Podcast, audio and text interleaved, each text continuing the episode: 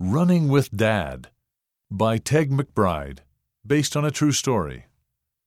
I can't believe I let Dad talk me into this, TJ thought. I'm very glad that he's my dad, and I know he loves me too. Children's Songbook, number 211. TJ shivered. Even with the warm air blasting through his bedroom vent, he was still cold.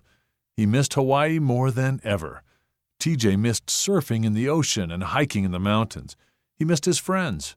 Ohio was okay, and it was fun to see snow again, but he still felt pretty lonely. And cold. TJ heard a soft knock on his door, and Dad stuck his head into the room. Hey, buddy, Dad said. TJ smiled. Hey, Dad. Right before they moved, Dad had come home from military deployment in Afghanistan.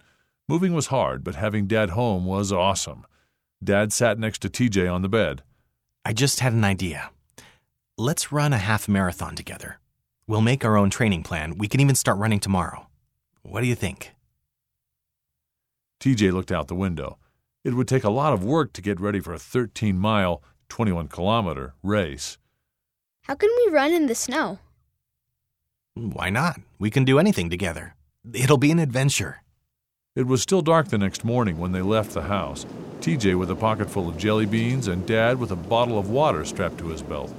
They both wore long sleeve shirts, sweatpants, hats, and gloves, but every muscle in TJ's body still clenched against the freezing wind. I can't believe I let Dad talk me into this. He thought. It was hard at first, but as he and Dad ran and talked together, TJ almost forgot to notice the cold. Dad told TJ about his adventures as a kid and how serving a mission had changed his life. They talked about their favorite movies and cars and how Dad met Mom in Texas. TJ tried to convince Dad that ham and pineapple pizza was way better than pepperoni. Before TJ knew it, they were back home. We did it! He thought.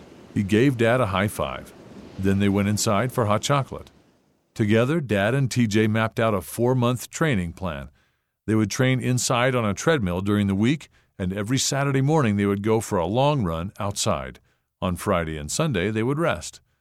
One Saturday, TJ skipped and stayed in bed, but as soon as he heard the front door shut, he wished he'd gone with Dad.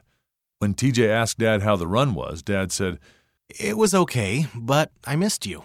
It wasn't the same without my running partner. After that, TJ never missed a run. Soon he was looking forward to their Saturday runs all week. While they ran, TJ told Dad about his new school, and Dad talked about military training and some of his adventures around the world. TJ's favorite stories were from Dad's mission. He hoped he could go on a mission someday, just like Dad. By the time the snow melted, TJ decided he kind of liked Ohio. He still missed his friends in Hawaii, and he still didn't like the cold, but he noticed his loneliness fading away. He was glad he'd done something challenging and stuck to their plan. He was part of an awesome two man running team, and together they could do anything. He couldn't wait to run their race. The author lives in Ohio, USA. Sidebar. This year I started cross country. I was afraid I'd be the slowest on the team. I prayed for help. The next morning I read the August 2015 Friend. One quote caught my attention.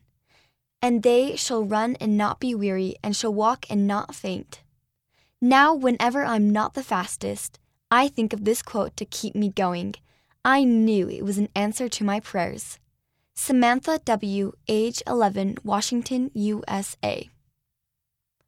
End of the story Running with Dad, read by Terrell Williams, Miles McClellan, Ben Cummins, and Salem Tullis.